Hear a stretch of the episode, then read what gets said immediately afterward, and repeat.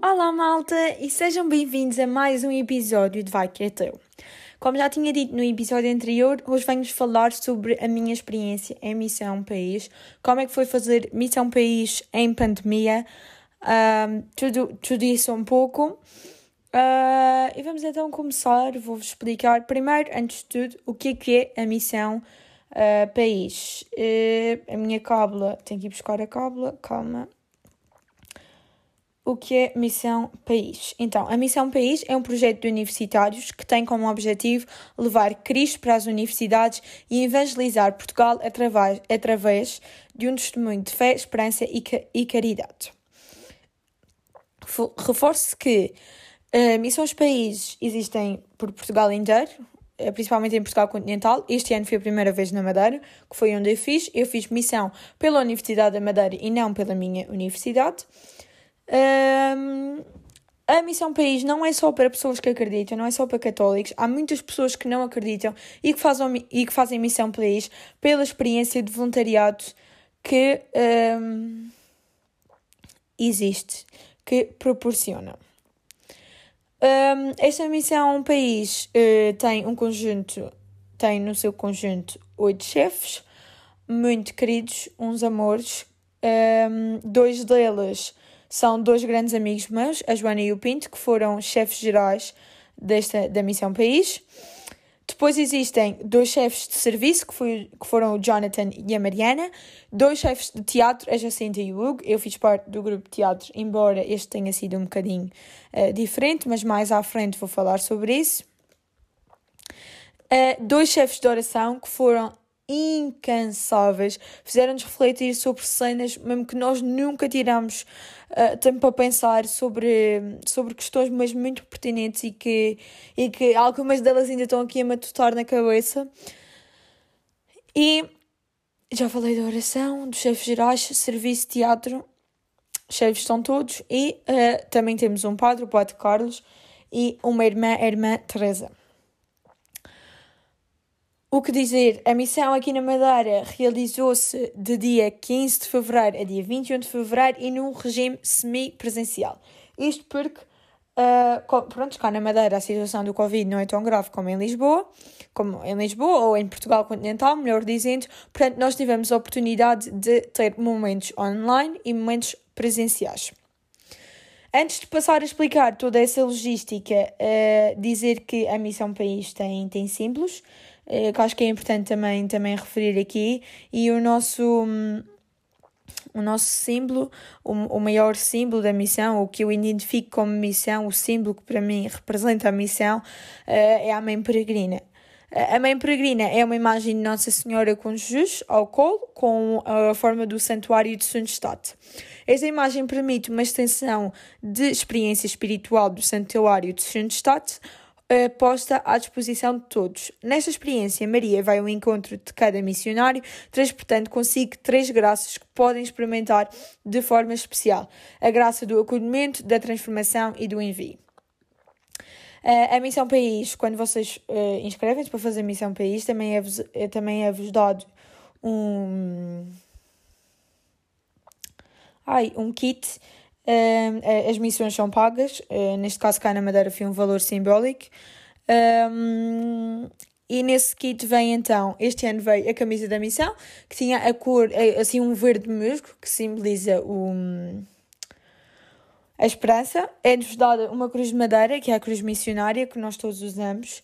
E é, neste caso também nos foi dado uma máscara que dizia Missão País e um pequeno livrinho que eh, relatava todas as orações que íamos ter ao longo de, da semana, de todos os dias, quer a oração da manhã, quer a oração da noite, algumas perguntas para refletir e algumas dinâmicas. A Missão País também se prende com um Evangelho, e eu vou-vos ler o Evangelho eh, desta missão, porque opa, na fase em que eu me encontro da minha vida faz todo o sentido. Evangelho segundo São Mateus. Depois Jesus obrigou os discípulos a embarcar e a ir adiante para a outra margem, enquanto ele despia as multidões. Logo que estes despedi,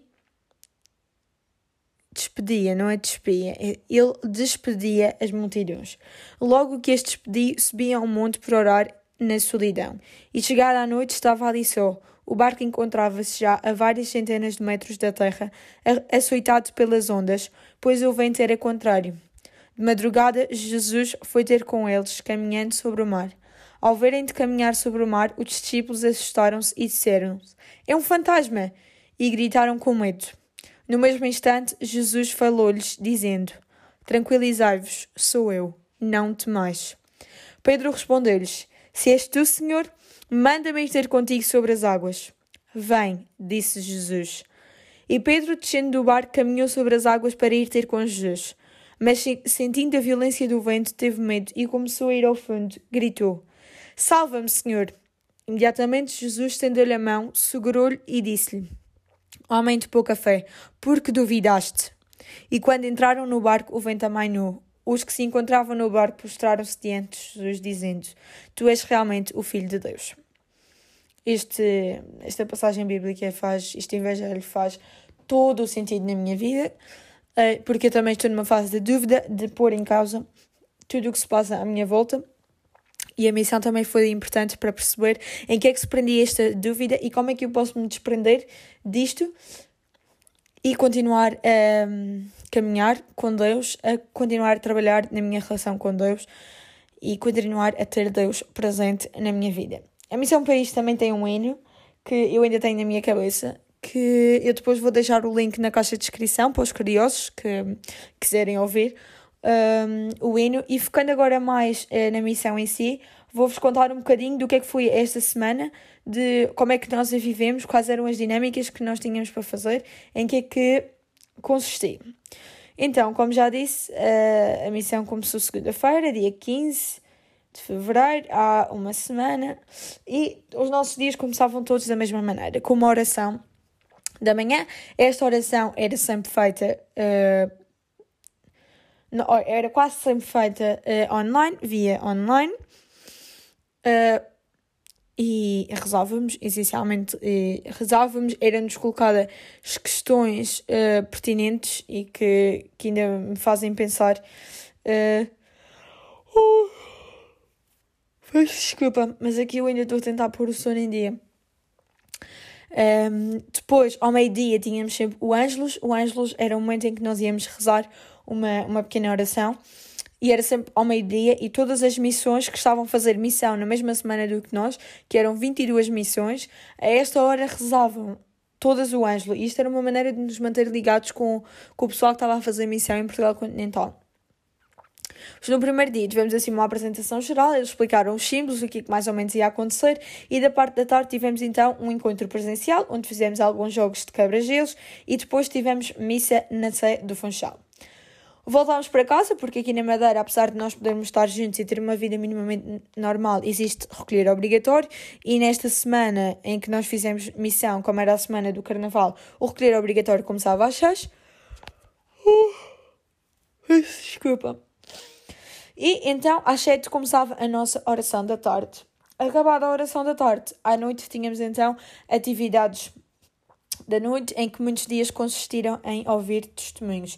Mais à frente vou-vos falar sobre estes testemunhos, estes testemunhos que foram, foram muito importantes uh, para esta, uh, nesta missão e especialmente para mim. Terça-feira, dia 16, começámos na mesma com a oração. A equipa de oração foi incansável, fez-nos imensas perguntas, como já disse, que nós nunca temos tempo para pensar ou nunca nos damos ao trabalho de pensar nisso. Depois tivemos uma pequena atividade matinal para quebrar gelo e para nos conhecermos também uh, muito uns aos outros, porque apesar desta uh, missão ter sido semi-presencial, houve muita gente que não participou nos momentos presenciais, mesmo o pessoal de cada Madeira, e alguns que estavam a fazer, fizeram missão connosco, mas que eram do Porto e de Lisboa e optaram por fazer missão este ano na Madeira, de arriscar uma coisa completamente diferente, portanto nós nunca conseguimos estar juntos, daí a importância destes quebra-gelos para nos conhecermos muito uns aos outros. Depois o teatro ensaiou, é, é verdade, nós, nós conseguimos fazer teatro, não uh, da maneira como vocês estão a imaginar, não, não é, não presencialmente, mas os chefes de teatro, que merecem aqui um shout-out, a Jacinta e o Hugo, também foram incansáveis, criaram todo um guião novo, porque não conseguimos uh, usar o guião oficial da Missão País criaram todo um guião uh, para, para adaptar à realidade. E o que é que nós fizemos? Nós, nós gravávamos pequenos vídeos das falas e depois eles juntaram num, num vídeo e ficou engraçadíssimo. Foi muito, foi muito boa a experiência. E para o ano há mais, e espero que para o ano consiga fazer missão presencial. Rezámos na mesma o Ângelos ao meio-dia, interrompemos o nosso ensaio para rezar o Ângelos e depois continuamos. À tarde fomos fazer voluntariado. Claro que este voluntariado não é o voluntariado ideal, que era estar eh, junto com a comunidade. Esta missão, se fosse presencial, iria se realizar na comunidade do campeonato e o, voluntário, e o voluntariado passava por estar com os idosos, fazer o porta a porta, um, ehm, estar com as crianças, tanto em ATL como na, nas escolas, a animar os recreios, e este ano isso não foi possível, devido à, situal, à, atua, à atual situação pandémica em que nos encontramos. Então o que é que nós fizemos? Nós fomos para uma casa que chama-se Domos e Mãos, que é uma casa que está a cargo da, Diocese do Funchal e que fica ali atrás da, da Universidade da Madeira. Um, e que se encontra abandonada, então nós fomos para lá limpar e essa casa tem uma capela e, e um, um dos propósitos de ido termos ido para lá foi exatamente esse, para termos um espaço só nosso em que, podemos, em que pudéssemos ter as nossas missas só nossas. Depois, acabando o voluntariado, regressamos a casa e um, ehm, temos a oração da tarde e depois atividade online à noite. Quarta-feira foi um dos dias mais intensos porque foi o dia todo presencial. A oração, eh, esta já não foi online, foi presencial e depois tivemos uma, uma dinâmica que se chama Subir ao Monte, uma espécie de uma peregrinação em que passamos, foi dentro do Funchal, em que passamos por vários postos e refletimos sobre várias questões. Foi um dia de jejum, Quase que me engasgava para dizer isto, porque era quarta-feira de cinzas e na quarta-feira de cinzas faz jejum, não ficamos completamente à fome, atenção.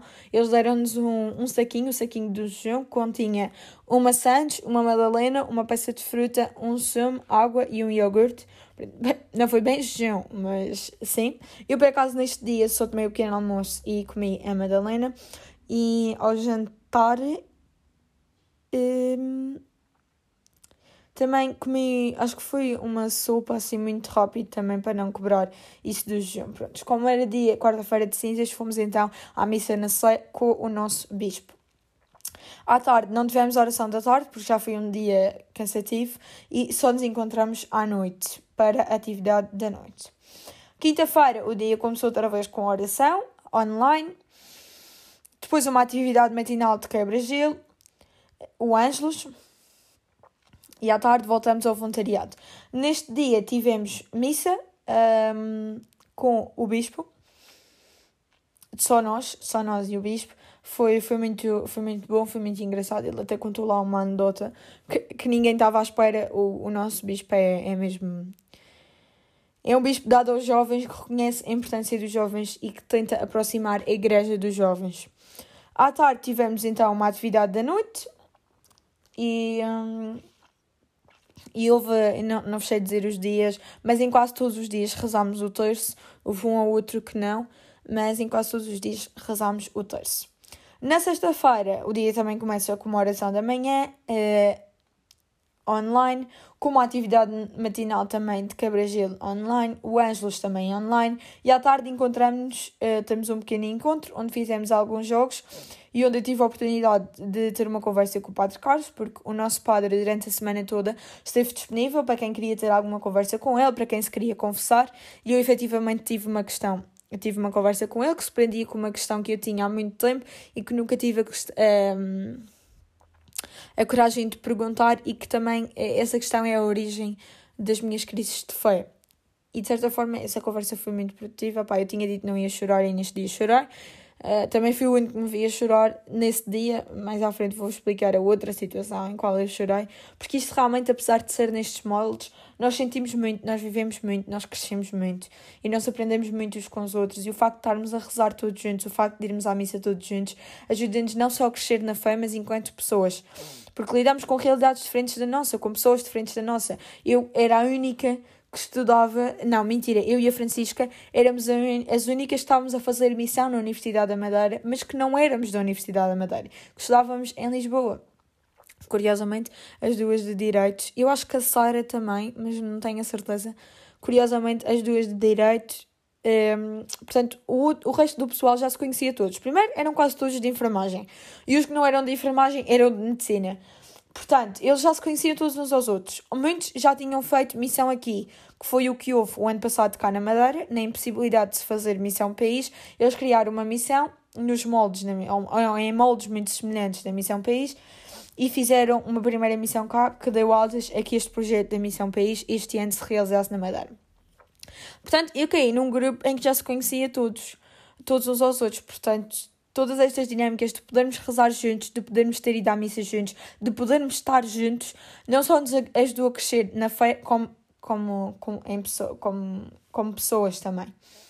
Portanto, sexta-feira tivemos o encontro, tivemos missa na Sé também, e na segunda-feira a missa também foi na Sé. Segunda, quarta e sexta a missa foi na Sé, quinta um, e sábado as missas foram na Domes e Mãos, lá nesse espaço em que nós tínhamos só para nós. E no domingo a missa foi na igreja do colégio. Mas pronto, continuando na sexta, à tarde tivemos outra vez oração da noite e depois uma atividade online também à noite. Sábado de manhã também começamos com a oração da manhã. Ah, na sexta ainda tivemos, peço desculpa, uma atividade chamada Missio Chef, que basicamente nós tínhamos uma receita para fazer, eu não consegui estar presente nessa reunião, mas eles fizeram pancakes e disseram todos como levaram aquilo à, à risca mesmo, que aquilo ficou um bocadinho salgado, aquelas pancakes, portanto, houve qualquer coisa que falhou, mas eles disseram que foi muito engraçado, o pessoal com quem eu falei, depois as partilhas que fizeram. Porque isto na atividade online da noite, nós acabávamos sempre por ter um testemunho, uh, fazíamos algumas atividades, alguns jogos também de quebra-gelo, depois fazíamos um momento de partilha em que nos reuníamos por comunidades, mais à frente vou explicar o que é isto das comunidades, e partilhávamos o que é que tínhamos achado, o que é que tínhamos sentido no nosso dia. Um, muitas vezes rezávamos o texto e só íamos dormir tipo à meia-noite para no dia a seguir nos levantarmos às oito da manhã para às nove e meia conseguirmos estar a rezar. Prontos, no sábado tivemos a atividade matinal também, quebra-gelo, rezámos também o Ângelos e à tarde tivemos então voluntariado e missa. Esta missa já foi só com o nosso padre, com o padre Carlos. Relembrar também que a irmã Teresa esteve presente durante toda a semana e quem quisesse também podia tirar dúvidas com ela. Não se podia confessar, porque as irmãs não podem confessar pessoas, uh, mas, um, mas podia tirar uh, dúvidas, tal como eu fiz com o Padre Carlos. Uh, depois à noite também fizemos a nossa oração e uh, tivemos a atividade noturna. No domingo, o nosso último dia uh, de missão, tivemos, foi um dia também todo ele presencial, pelo menos até às, 6, às 5 da tarde, todo ele presencial, tivemos a oração, depois tivemos ali um encontro em que um, refletimos, em que também preparámos os cânticos para a Eucaristia que tivemos na igreja do colégio. Um, depois almoçamos todos juntos, o que também foi muito bom, estarmos ali a almoçar, estarmos ali a partilhar experiências e vivências uns com os outros. Depois da parte da tarde, uh, tivemos um momento de uma dinâmica engraçada, porque nós, quando nos inscrevemos na Missão País, depois tivemos que preencher um, um formulário e tivemos que escrever um segredo. E durante toda a semana foi-nos disponibilizado um documento Word que tinha os segredos uh, e embaixo a lista de pessoas que tinham participado nessa atividade. E nós tínhamos que adivinhar os segredos uns aos outros. Foi muito engraçado. E da parte da tarde tivemos a ver isto, vimos também o vídeo do teatro. E no meu caso, eu também dei uma, uma entrevista nesta parte da tarde para o jornal Diocesano, acho que é assim que se diz, não tenho a certeza. E à tarde tivemos, e à noite tivemos então a nossa atividade da noite, que consistia numa atividade chamada Corações Abertos, onde o pessoal partilhou toda a experiência desta missão, do que é que isto tinha significado, do que é que isto mudou na, na sua vida ao longo da semana. E lá está, voltei a chorar, porque há, há pessoas que têm mesmo uma história de vida eh, que nós não fazemos ideia. E foi mesmo muito marcante, mas ao mesmo tempo muito, muito bom que é que vos posso dizer mais? Uh, posso partilhar convosco as perguntas que, que mais me fizeram refletir ao longo desta semana. Perguntas como como está a minha relação com Deus, se eu tenho dado espaço para trabalhar esta amizade ou se eu me tenho afastado dele, se eu estou disposta a ir até à outra margem é, com tudo o que possa acontecer pelo meio, se estou disposta a arriscar, é, é seguir uh, Deus, mesmo sem o ver, mesmo sem, sem saber o que é que me espera do outro lado. E, e, a verdade é que nós muitas vezes queremos controlar tudo, queremos, queremos controlar tudo o que se passa à nossa volta e temos que aprender a confiar mais em Deus e, e a querer estar mais próximo, a querer um, estar mais com Ele e viver mais uh, com Ele. De, estas foram só algumas questões que eu pus aqui. Se eu fosse-vos a ler todas, nunca mais saem aqui a nossa equipa de oração. O Pita e a Carolina foram incansáveis. Eles deram 200% e fizeram-nos perguntas realmente eh, que nos fazem questionar e muito, muito boas. Tossir, peço desculpa. É, referi também, não vá aqui alguma má língua interpretar isto mal, todos os nossos momentos presenciais foram feitos com distanciamento, com máscaras e com muito álcool em gel à, à distância, eh, à mistura, quer dizer, mantemos todas as normas de segurança. Nós conseguimos fazer a missão país nestes moldes porque, uh, uh, porque pronto, eles estiveram sempre em contato com a DGS e tivemos parceiro positivo da DGS para que isto avançasse e a Missão País também teve que aprovar todo este esquema, a Missão País, a equipa a nível nacional, uh, de forma a que isto tudo se pudesse realizar. Nós efetivamente somos uns sortudos porque muitas das missões, houve missões que nem sequer se realizaram e as outras realizaram-se, mas uh, em modelos só online, o que é muito complicado. Esta missão também estando em regime semipresencial é muito difícil de manter o foco, porque nós vimos para casa e nós temos distrações. Nós temos o telemóvel ali, nós temos alguém que manda mensagem, nós respondemos, nós às vezes distraímos e quando damos conta estamos no Instagram a fazer scroll nas publicações ou a ver histórias e é muito mais difícil manter o foco do que se isto fosse totalmente presencial, que nós muitas vezes nem temos tempo de pegar no telemóvel. Um, porque temos cenas para fazer, porque o tempo que temos livres queremos aproveitar para nos conhecermos melhores uns aos outros, para estarmos juntos, ou para estarmos com a comunidade, para estarmos a falar com aquela pessoa que nos chamou a atenção, com aquele idoso, com aquela criança, e isto estando em casa não há esta parte. Hum, há este serviço, porque nós efetivamente tivemos este serviço, mas não na, nas mesmas proporções. Uh, como há pouco referi, uh, nós na missão estávamos divididos por comunidades, por pequenos grupos, em que, imaginem, na segunda-feira a minha comunidade ficou responsável por escolher os cânticos, na quarta-feira, se não me engano, por rezar o terço e depois isto ia variante. Umas vezes era para escolher os cânticos da Eucaristia, outras vezes era responsável pelas leituras, por rezar o terço e todas as atividades que fazíamos uh, de partilha e mesmo isto subir ao monte foi tudo feito em comunidades. A minha comunidade chamava-se Carlos Acutis, um, que é o nome de um santo. E para quem não sabe, eu vou-vos dar a conhecer um bocadinho do que é isto, porque nós achamos que os santos é assim uma coisa um bocado inalcançável e nem sabemos bem se existe. E este jovem é um, um bom exemplo disso. Então vou-vos dar aqui a conhecer quem foi Carlos Acutis. Carlos Acutis nasceu a 3 de maio de 1991 em, em, em Londres, uh, mas a 12 de outubro de 2006 foi. Um, um, mudou-se para. Não, mentira. Ah, que burra. Ele nasceu a 3 de maio de 1991 e morreu a 12 de outubro de 2006. Portanto, uh, viveu relativamente pouco tempo. Um, mas ele, apesar de ter nascido em Londres, eh, cresceu em Itália. Foi então um adolescente católico italiano nascido no Reino Unido e beatificado pela Igreja. Beatificado quer dizer que foi considerado santo. Uh, ele ficou conhecido por testemunhar milagres eucarísticos pelo mundo e catalogá-los e catalogá-los num site que ele mesmo criou nos meses anteriores à sua morte por leucemia. Ele morreu por leucemia é, foi, ele morreu pouco tempo depois de, de, de, de, doença deste cancro ter sido descoberto, mas ele meses antes já tinha previsto a sua morte. Com uma profunda devoção à Eucaristia, eh, ele tornou uh, um tema central da sua vida. Os pedidos para a sua beatificação começaram não muito tempo após a sua morte. Ganhou um impulso significativo no ano de 2013, quando foi intitulado de servo de Deus, o primeiro estágio para no caminho para a santidade. A 21 de fevereiro do ano passado, o Papa autorizou a consagração para as causas dos santos a promulgar decretos que aprovem novas beatificações e canonizações, assim como novos servos de Deus e entre eles o jovem italiano Carlos Acuti. Acutis. A sua beatificação aconteceu no dia 10 de outubro de 2020 em Assis, na Itália. Um, esse, uh, Carlos Acutis foi então beatificado em Assis, na Itália. Não sei se estou a dizer bem o nome, mas pronto, alguém que depois me corrija caso esteja a dizer mal.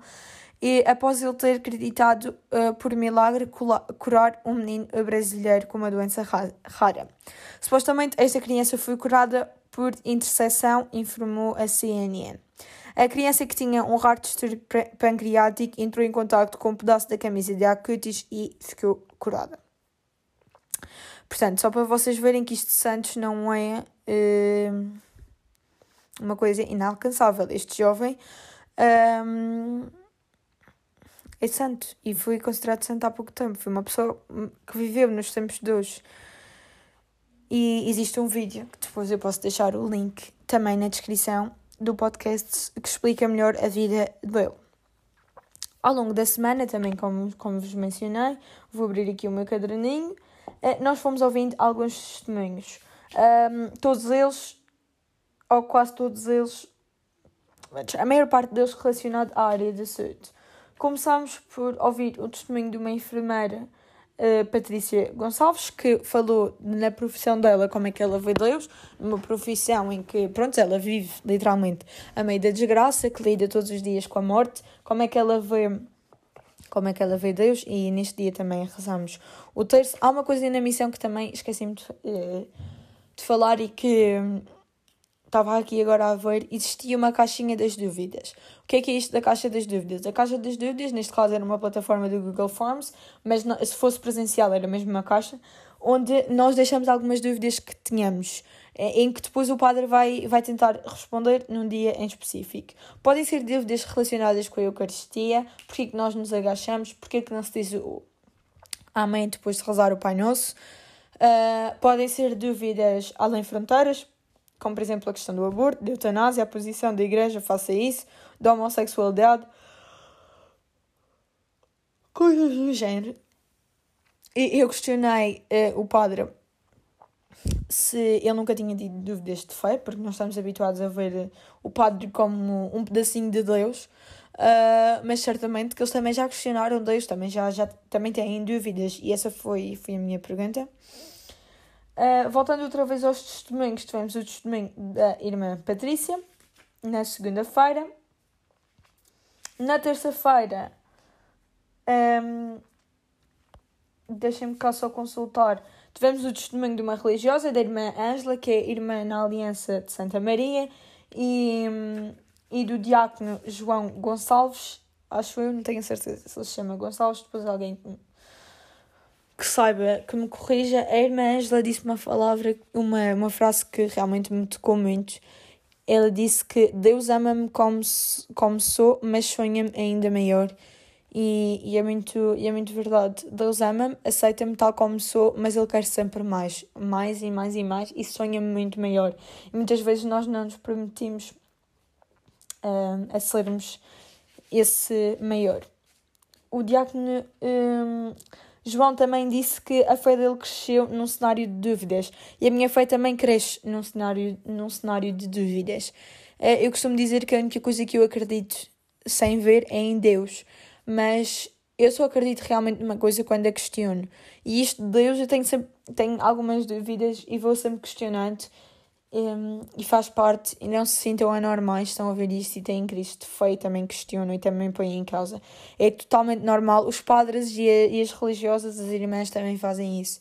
Portanto, é totalmente normal. Uh, passando para mais testemunhos. Eu acho que já passei o que.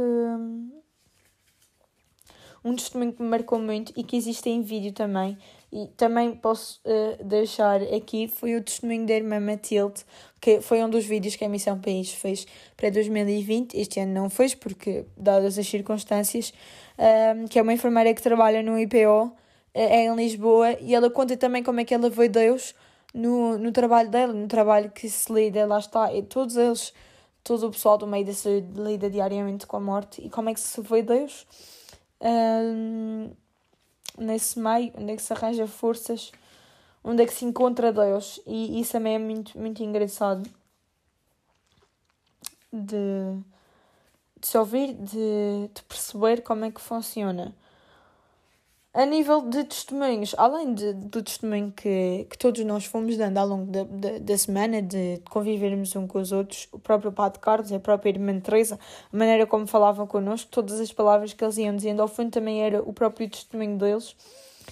Uh, na quinta-feira, se não estou em erro, ai ai, que eu já não sei, e não quero estar aqui, desculpem este barulho, mentira, foi na Sim, quinta-feira. Nós tivemos então os nossos últimos dois testemunhos e um deles foi o Francisco Barcelos, que é um, que é um amigo meu e que é uma das razões por eu ter eh, feito missão. E estes dois testemunhos, tanto do Barcelos como do João Simões, foi um, focados na experiência dele de missões. De missões. O Barcelos já fez 4 quatro anos de missão, ele é médico, neste momento está a exercer no Santa Maria e ele contou-nos uh, toda a diferença uh, que as missões fizeram na, na, vida dele, na relação dele com Deus.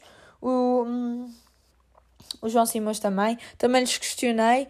Uh, tem deles a profissão que têm, como é que eles veem Deus no meio da desgraça, uh, porque eles lidam literalmente com a morte um, todos os dias. Um, o João Simões dizia uma coisa engraçada, um, fez uma pergunta: os milagres existem para acreditarmos que Deus existe ou só quem acredita em Deus é que consegue ver os milagres? Isso também fez-me pensar. Existe um filme que, que, mudou, que eu digo que mudou a minha vida e é um, dos meus filmes preferidos, que chama-se Miracles from Heaven. Aconselho toda a gente a ver. É um filme que eu já vi várias vezes, chorei em todas as vezes, que é sobre uma família que é muito cristã uh, e que de repente a filha mais nova. Uh, pronto, é diagnosticada com um cancro nos intestinos que não tem cura, é uma doença mesmo muito, muito grave. Mas que um dia ela, pronto, aquilo incha-lhe a barriga e ela gostava muito de trepar a uma, a uma árvore velha que eles tinham lá em casa. E há um dia que ela trepa a árvore com, com uma outra irmã e senta-se num tronco e o tronco começa a partir.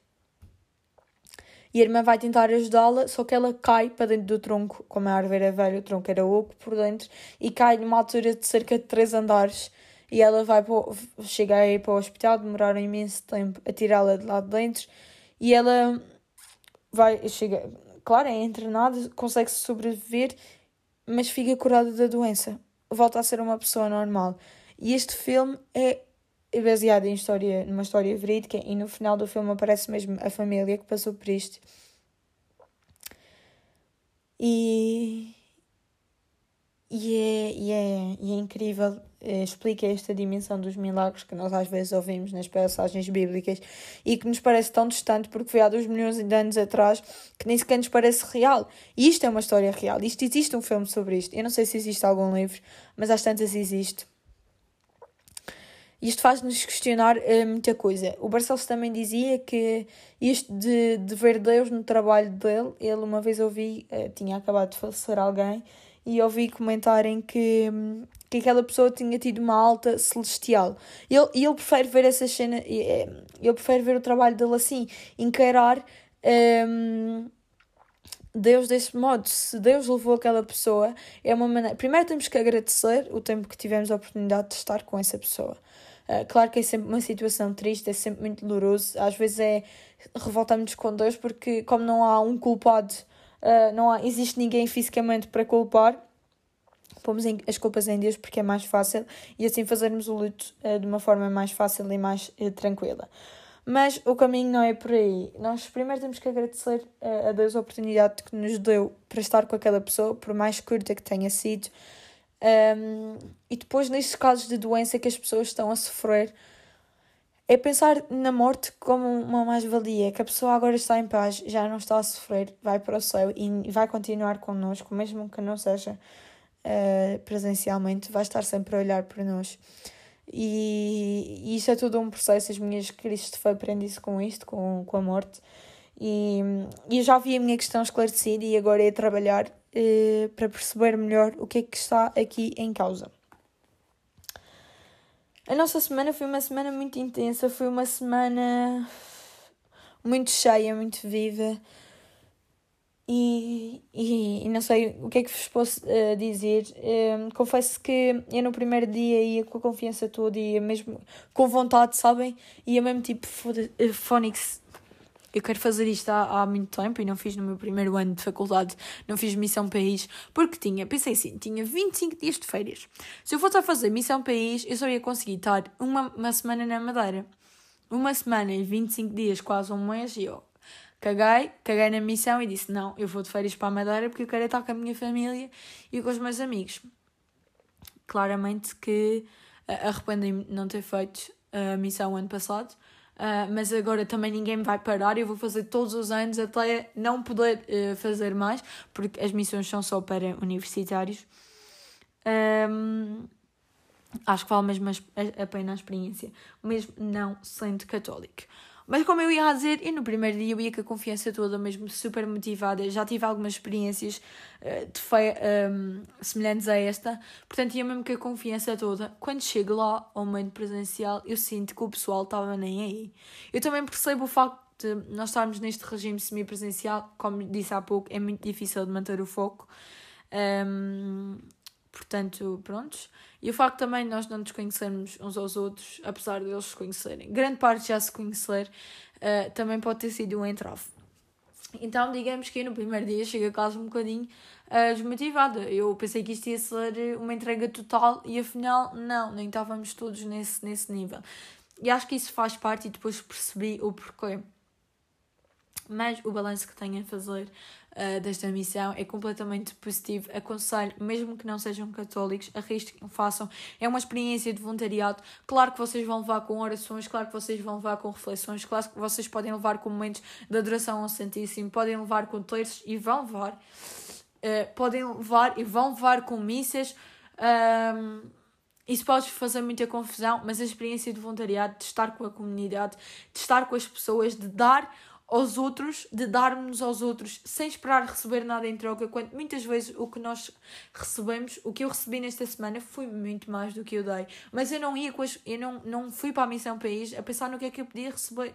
Eu fui para dar tudo o que tinha, para construir a minha relação com Deus e também de certa forma para acender, voltar a acender essa chama em mim, porque como confessei há uns, há uns episódios atrás aqui no pod Uh, estou a passar por uma crise de fé, que neste momento já estou a ver outra vez a luz ao fundo do túnel, e, e isso também graças à missão, graças à conversa que tive com o Padre Carlos, graças ao testemunho dos chefes e a todos os outros testemunhos, e graças a todas as pessoas que fizeram missão comigo, que tiveram presentes nos momentos presenciais.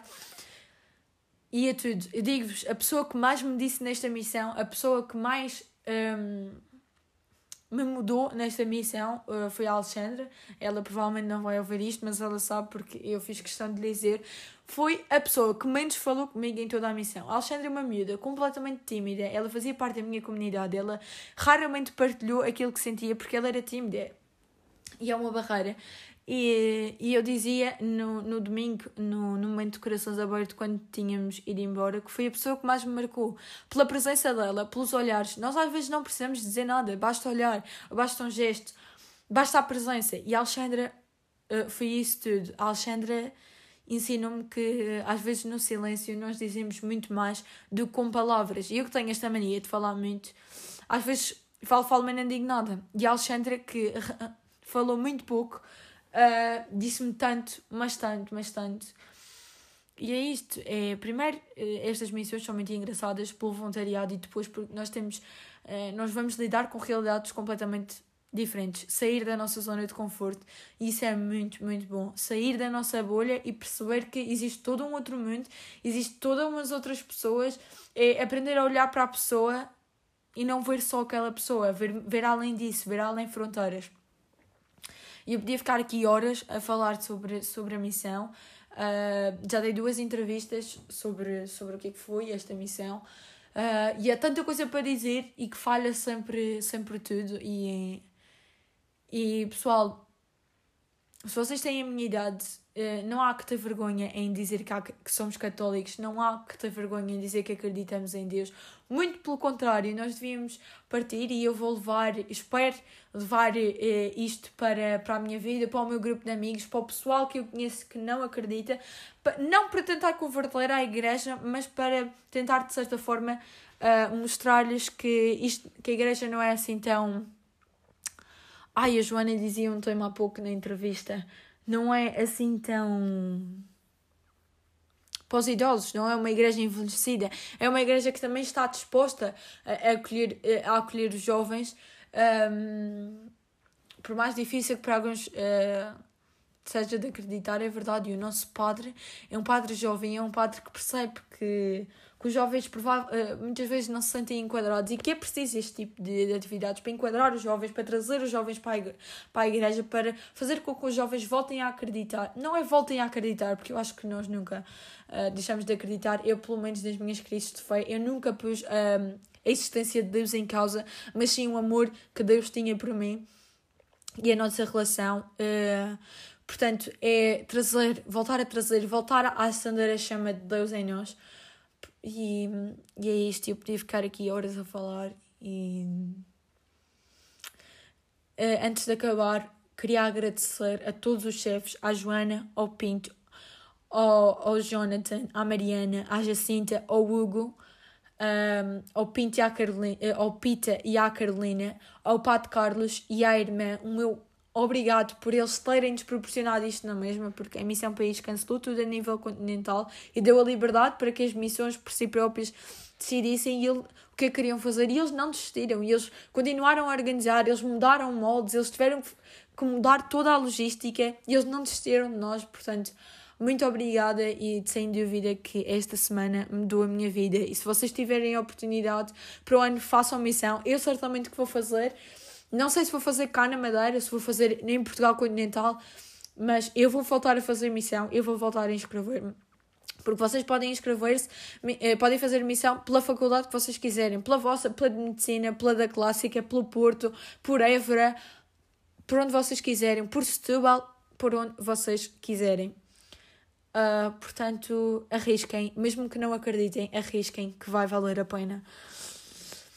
E é isto que eu tinha para dizer. Portanto, obrigada outra vez aos chefes, ao Pato Carlos e à Armand Teresa. Muito obrigada e beijinhos, malta. Vemo-nos no próximo episódio.